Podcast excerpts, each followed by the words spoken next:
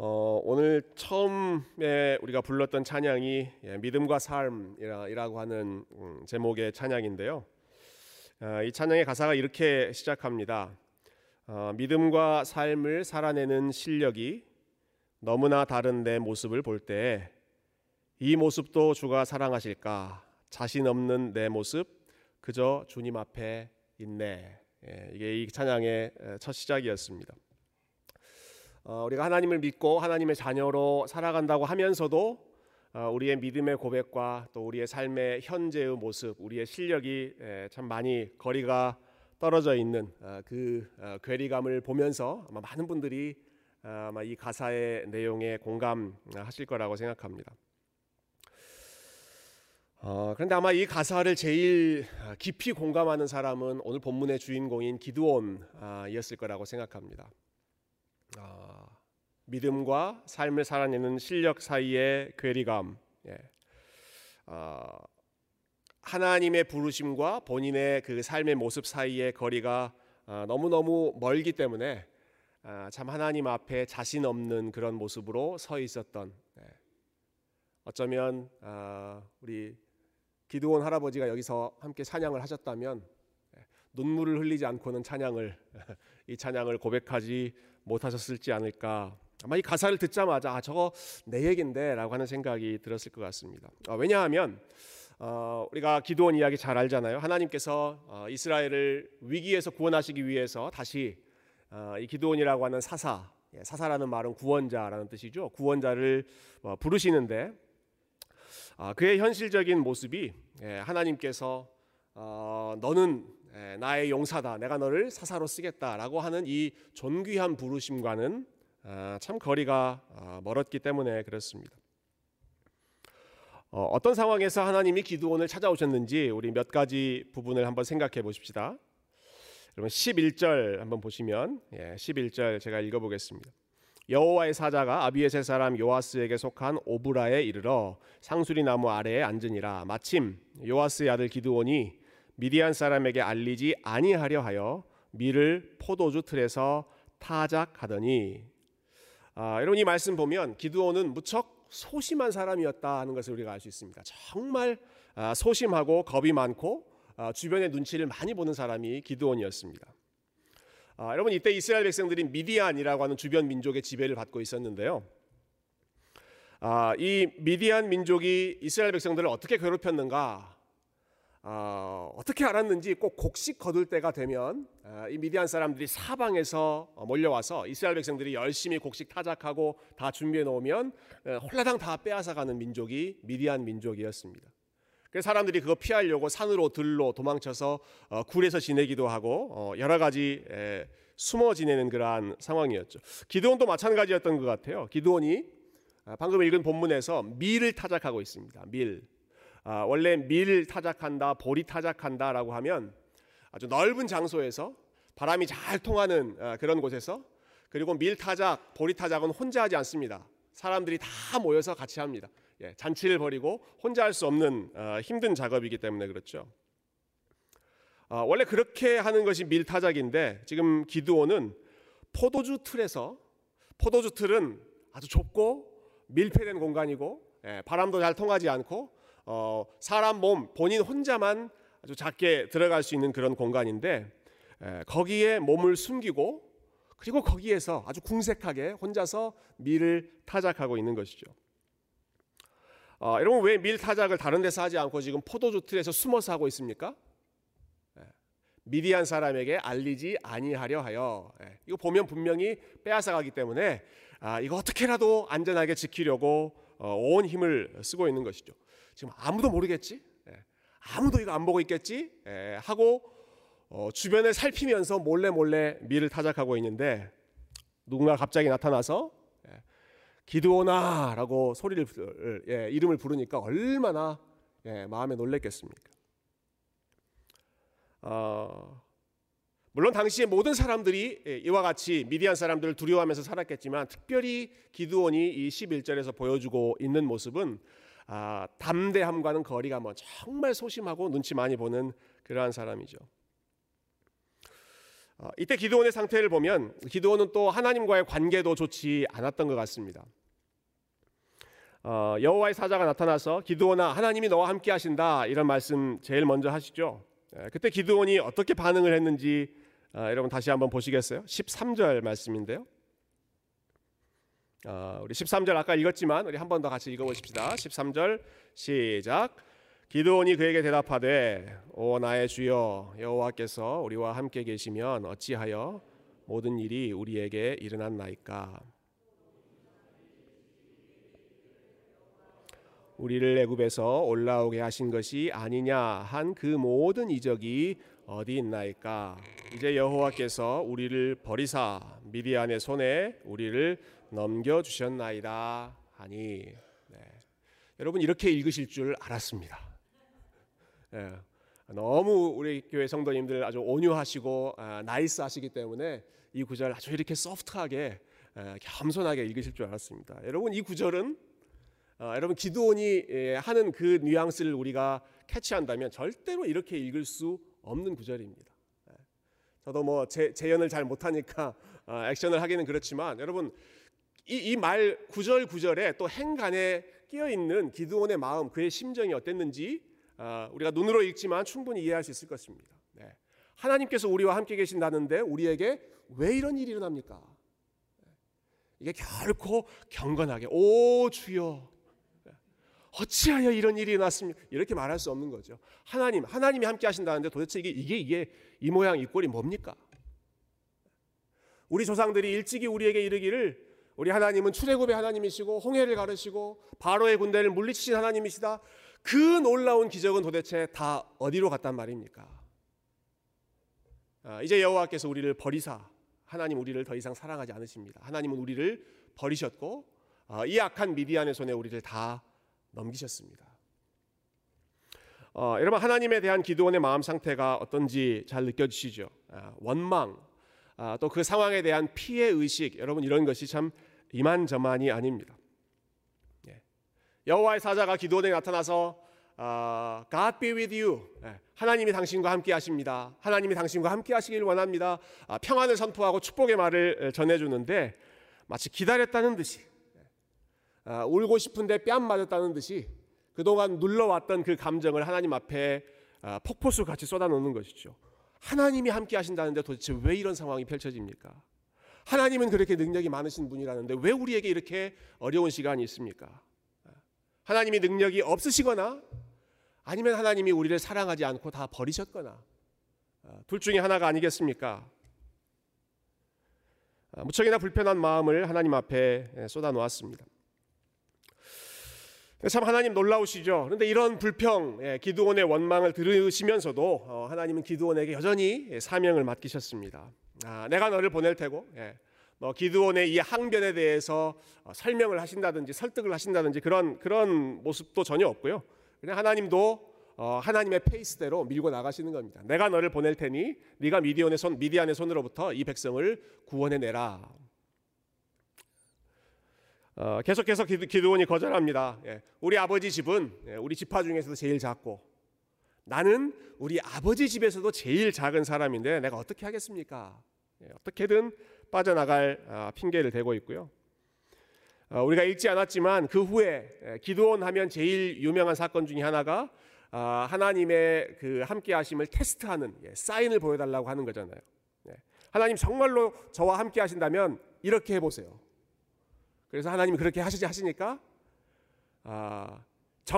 정말 저와 함께 하신다면 반대로 한번 해보세요. 하나님 보고 한번 이렇게 해보세요. 그리고 그렇게 하시니까 정반대로 해달라고 이리저리 하나님을 테스트하는. 신명기 말씀 보면 신명기 8장인가요? 주 너의 하나님을 시험하지 말라라고 하는 말씀이 있죠. 이 말씀 예수님이 마태복음 4장에서 마귀에게 시험 받으실 때 하셨던 말씀이죠. 마귀가 높은 데서 한번 뛰어내려보라 라고 했을 때 예수님께서 왜 그거 뭐 뛰어내리는 것 뭐가 힘드셨겠습니까? 예수님에게 천사들이 다 받쳐주고 하겠죠. 그러나 그것이 하나님을 시험하는 일이기 때문에 그 말씀 자체를 거부하셨던 것입니다. 근데 기드온은 계속 테스트합니다. 이렇게 했다가 저렇게 했다가.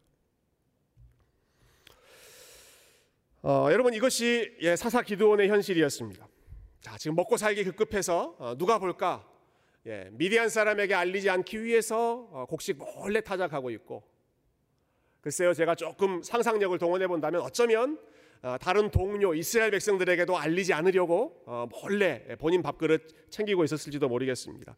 그렇게 숨어서 지내고 있는 사람이 기드온이었고, 하나님과의 관계는 망가질 대로 망가져 있고, 그 마음은 쓴뿌리가 가득한 사람이었고, 하나님이 함께 하신다는 약속을 여러 차례 들려주셨음에도 불구하고 전혀 믿지 않고 또 테스트하고 또 테스트하고 또 의심하는 그런 사람이 기드온의 모습이었습니다. 그런데 이 기드온을 향해서 하나님께서 참 놀랍게도 기드온을 어떻게 부르고 계시는가요? 12절 보시겠어요? 12절 말씀 우리 같이 한번 읽어볼까요? 시작! 여호와의 사자가 기드온에게 나타나 이르되 큰 용사여 여호와께서 너와 함께 계시도다 하며. 이 기드온을 향해서 하나님은 큰 용사여라고 부르고 계십니다. 여러분, 큰 용사라고 하는 이 타이틀과 지금 기드온이 보여주고 있는 이 모습 잘 매치된다고 생각하십니까? 우리 아까 참 신나게 찬양했죠. 너 결코 용기 잃지 말아라. 주가 너와 함께 하시니, 그 다음 가사가 어떻게 됐죠? 네가 승리할 것이다. 그런 말씀. 너는 강한 용사다. 그런 말씀 있잖아요. 너는 결코 작지 않도다. 여러분, 이 찬양의 가사 또 이 말씀을 기드온이 들었을 때 속으로 어떤 생각했을까요? 하나님 저를 모르셔서 그렇습니다. 제가 지금 이 모습인데 너는 결코 작지 않도다. 너는 큰 용사다. 지금 이게 하나님 말이 된다고 생각하십니까?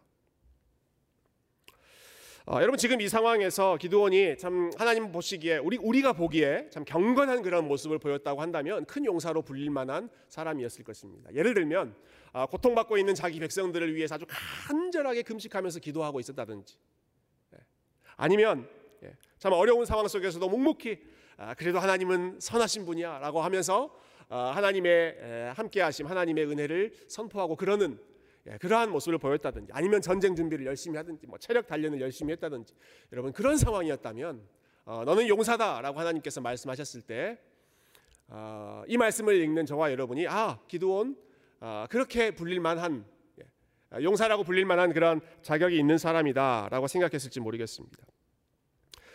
그렇지만 방금 읽었던 그 말씀처럼 이렇게 소심한 모습, 이렇게 하나님과의 관계가 망가져 있는 사람, 여러분 심지어는 우리가 읽지 않았지만 기드온의 집에는 바알 신상, 아세라 신상이 있어서 온 가족이 그 신상, 그 우상들을 섬기고 있었던 그런 가족이었죠.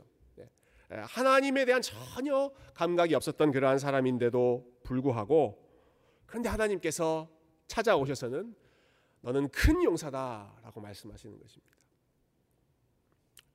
그렇다면 지금 하나님께서 말씀하시는 이 큰 용사라고 하는 타이틀은 절대로 기드온이 가지고 있는 그 모습을 그대로 잘 수식해주는, 기드온의 그러한 상태를 대변해주는 말이 아닐 것입니다.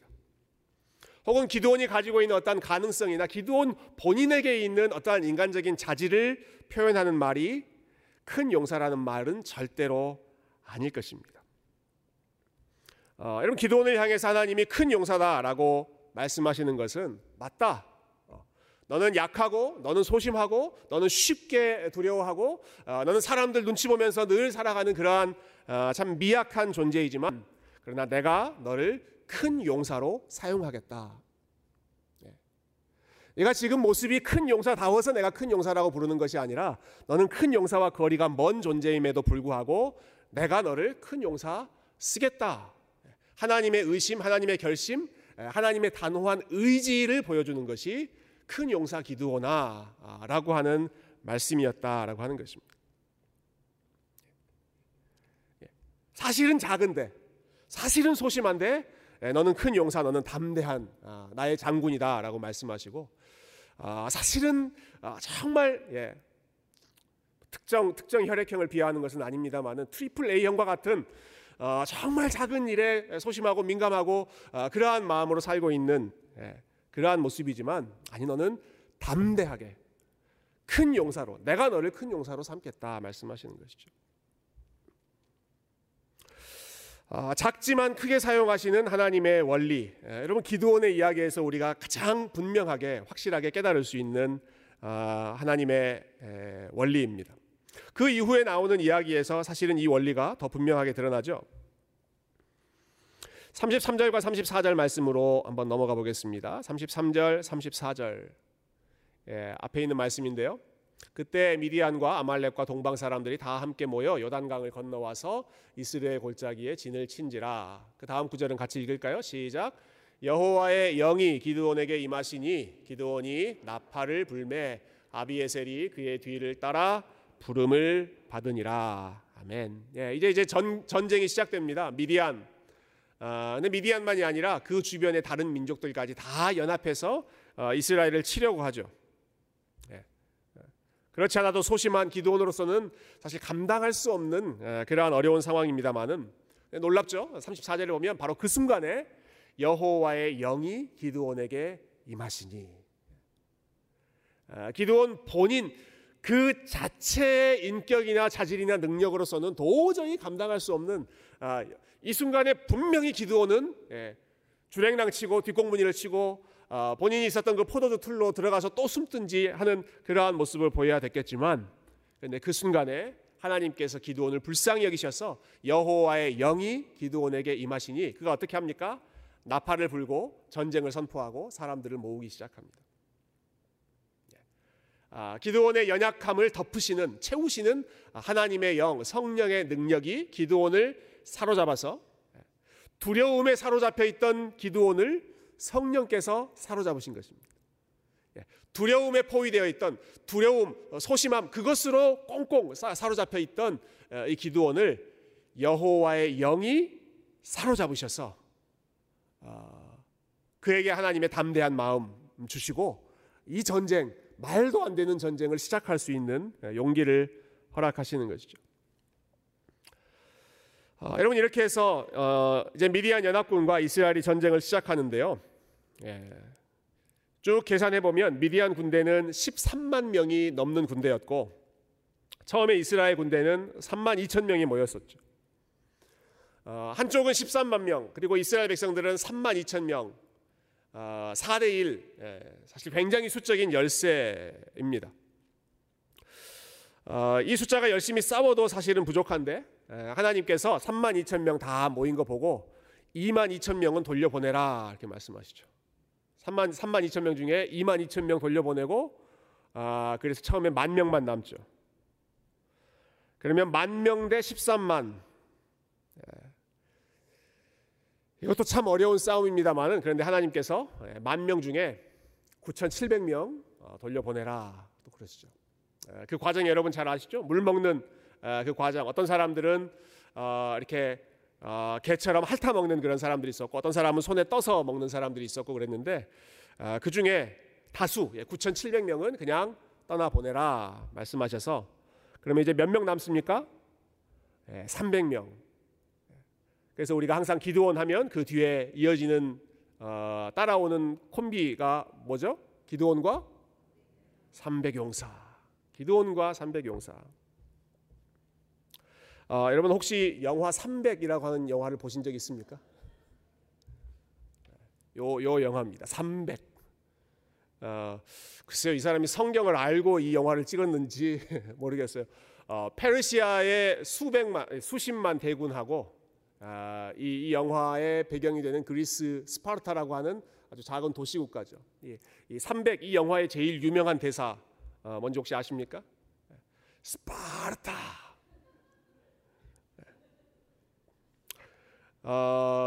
이 300 여기 나오는 이 용사들과 같은 그러한 어떤 특수부대를 생각하실지 모르겠습니다. 기드온과 300용사. 하나님이 3만 명 중에 제일 정예 용사만, 아주 제일 좋은 그런 퀄리티만 뽑으셨나 보구나. 아니요, 전혀 그렇지 않습니다. 특수부대를 뽑으신 게 아니라 어떻게든 숫자를 계속 줄이려고 하나님의 애를 쓰셨던 것이죠.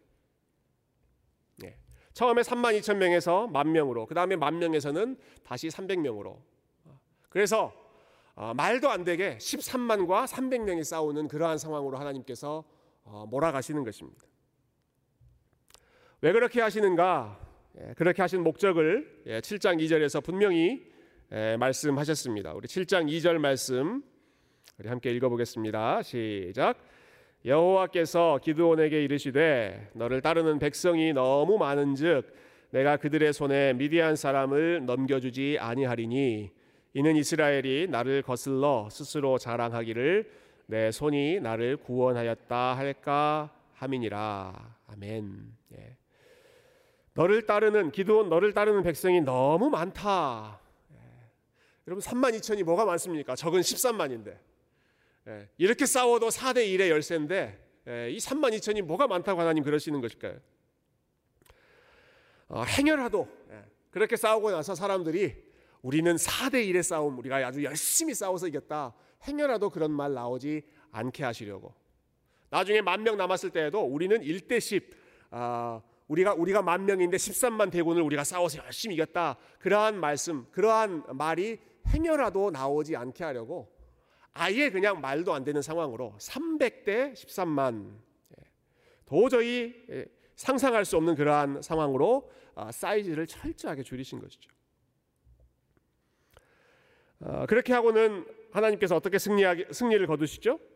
이 기드온과 300명의 용사들이 300명의 군인들이 한밤중에 항아리를 깨고 횃불을 들고 또 나팔을 불고 미디안 군인들이 정신을 잃도록 그래서 그 사람들이 놀라서 스스로 자기들끼리 칼을 겨누고 창을 찌르면서 자멸하도록 만드는 것이 하나님께서 승리를 주시는 방식이었습니다. 한 번도 제대로 싸우지도 않았음에도 불구하고 기드온이 했던 일, 또 300명이 했던 일, 변변히 뭐 칼을 들지도 않고 창을 들지도 않았음에도 불구하고 그러나 하나님께서 그 상황 속에서 하나님의 능력, 하나님의 영광을 가장 크게 나타내시고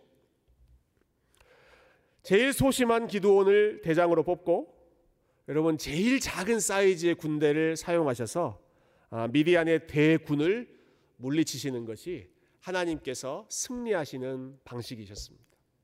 하나님께서 영광을 거두시는 방식 우리가 지난주에도 드보라 이야기를 통해서 누누이 들었던 그런 말씀이지만 가장 연약한 자들 가장 자격 없는 자들 스스로가 가장 작다고 생각하는 그러한 사람들을 오히려 골라서 그러한 사람들만 오히려 모아서 세상의 강한 자들 미디안 대군을 물리치시는 것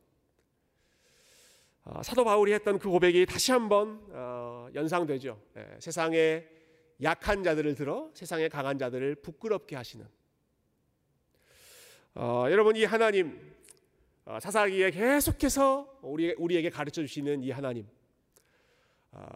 그리고 사도 바울을 통해서 우리에게 증언해 주시는 하나님 무엇보다도 우리 예수 그리스도의 십자가 예수 그리스도께서 어떻게 승리하셨는지 십자가의 가장 연약한 모습으로 가장 강한 로마 군인들 세상을 이기셨던 그 십자가의 도, 십자가의 원리, 약함이 무기가 되는 약함을 통해 하나님께서 강함을 드러내시는 여러분 이 원리가 여러분 이 지혜를 저와 여러분이 함께 다시 한번 배우고 여러분 우리의 강함을 무기 삼지 않고 우리의 약함을 하나님 앞에 온전히 드러낼 수 있는 믿음을 함께 훈련할 수 있기를 주님의 이름으로 축원드립니다. 여러분 기도원처럼 하나님 저는 약합니다 작습니다 못합니다 그렇게 말하지 말고 하나님이 함께 하시면 저를 통해서 하나님 어떤 일이든 이루실 수 있사오니 주님 저의 삶을 그저 주님 손에 맡기기 원합니다. 하나님 마음껏 하나님 저의 삶을 하나님 원하시는 방식으로 마음껏 사용해 주십시오.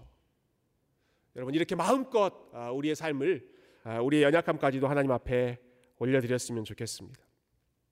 여러분 이처럼 기드온이 스스로를 작게 여겼을 때에는 하나님께서 큰 승리를 주셨습니다. 그런데 기드온 이야기는 이렇게 끝나지 않죠.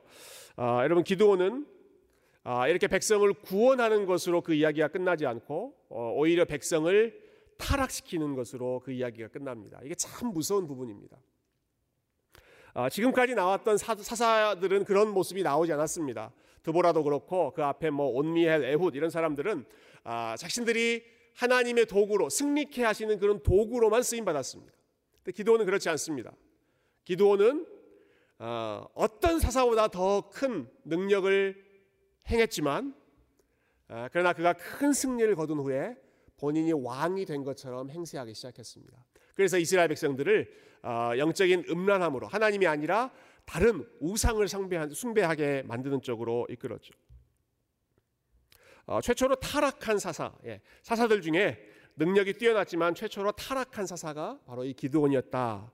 이것이 얼마나 우리에게 큰 경각심을 주는지 모르겠습니다. 전쟁이 끝난 다음에 기드온이 이런 모습을 보입니다. 전쟁 때 자기를 도와주지 않았던 사람들을 가차없이 제거해버리기 시작합니다. 없애버립니다. 감히 나를 안 도와줘? 내가 가자고 했는데 감히 함께하지 않아? 본인과 같은 길을 걷지 않았던 그러한 사람들, 협조하지 않았던 사람들을 없애버리기 시작하죠. 그리고는 사람들로부터 금으로 된 장신구, 전쟁에서 승리한 그 전리품 부분 다 모아서 자기 이름을 기념하는 조형물을 금으로 만듭니다. 그리고 그의 후기, 기드온의 후기의 삶에서 아주 클라이맥스는 자기 아들의 이름을 아비멜렉이라고 짓는 것이었죠. 아비멜렉, 그 이름의 뜻은 나의 아버지는 왕입니다 라고 하는 뜻입니다. 아비멜렉, 여러분 이번에 창세기 읽으시면서 계속 그 아비멜렉 이름 많이 나오지 않았어요? 이 아비멜렉이 그 아비멜렉인가?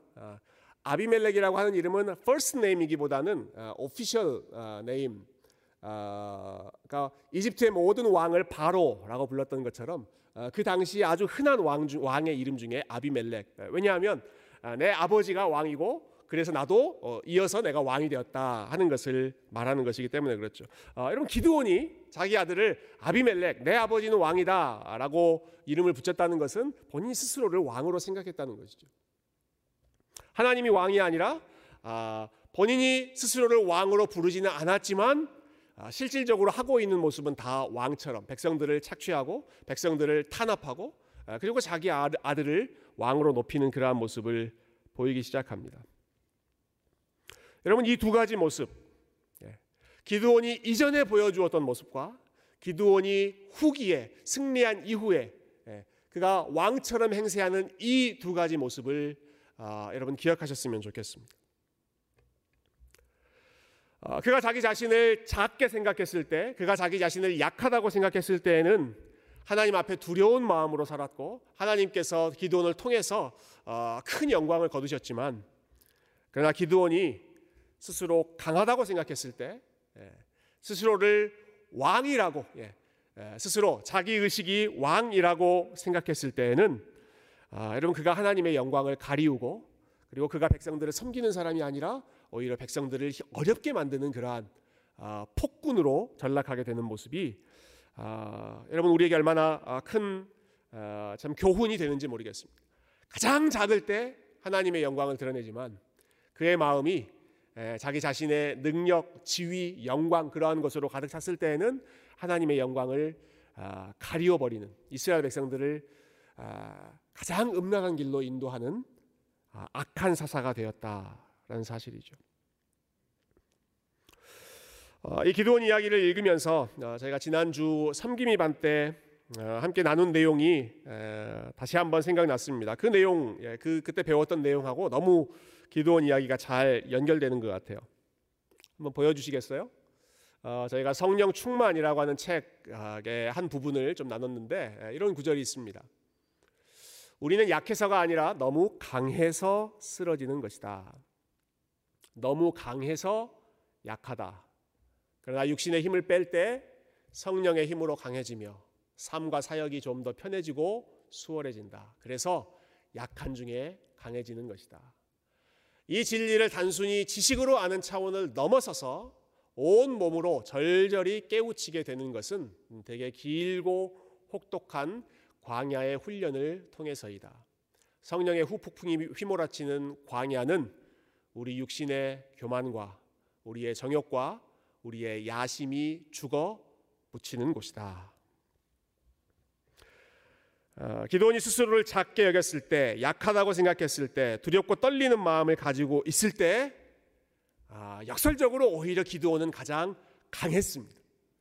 그가 스스로를 작게 여겼을 때 그는 오히려 가장 큰 사람이었습니다. 하나님께서 기드온을 통해서 하나님의 능력, 하나님의 지혜를 드러내 주셨기 때문에 그렇습니다. 그러나 반대로 그가 스스로를 강하다고 생각했을 때, 그가 스스로를 지혜롭다고 생각했을 때, 그가 스스로를 명예롭다고 영광스럽다고 생각했을 때 오히려 그는 가장 낮은 위치에, 가장 연약한 위치로 전락하게 되었습니다.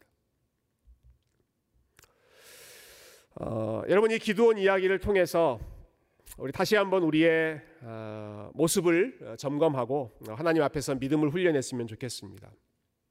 여러분, 우리는 우리가 약할 때 하나님을 가장 많이 생각하고 우리가 약할 때 하나님을 가장 많이 의지하게 됩니다. 우리가 어려울 때, 약할 때, 답답할 때 그때 우리가 하나님을 가장 많이 생각하고 물론 그 마음이 하나님에 대한 불편한 마음, 원망하는 마음, 그런 마음도 있을 수 있지만 그 순간에 하나님과 가장 많이 씨름하게 되고 하나님에 대해서 제일 많이 고민하게 되는 것이죠. 그래서 하나님은 우리의 삶 가운데 우리의 연약한 모습을 자주 보게 하시고, 그리고 그 모습을 보게 하시기 위해서 성경에 나오는 많은 사람들이 거쳐갔던 것처럼 광야의 시간도 허락하시고, 우리의 연약함, 우리의 스스로의 능력으로 할 수 없는 그러한 상황, 여러 가지 챌린지를 우리 가운데 허락하십니다. 여러분, 그러나 이 기드온의 모습에서 볼 수 있듯이 성경에 나오는 많은 믿음의 선진들의 삶을 우리가 잘 알고 있듯이 여러분, 우리의 약함을 볼 수 있는 시간이 우리에게 가장 안전한 시간이고 가장 복된 시간임을 믿으시기 바랍니다. 우리가 가장 약할 때, 우리가 가장 나 자신에 대해서 참 실망할 때, 나의 부족한 모습을 볼 때 여러분, 그때가 가장 지혜로운 시간이고, 그때가 사실은 가장 안전한 시간이고, 여러분, 그때가 가장 우리가 강해질 수 있는 시간입니다.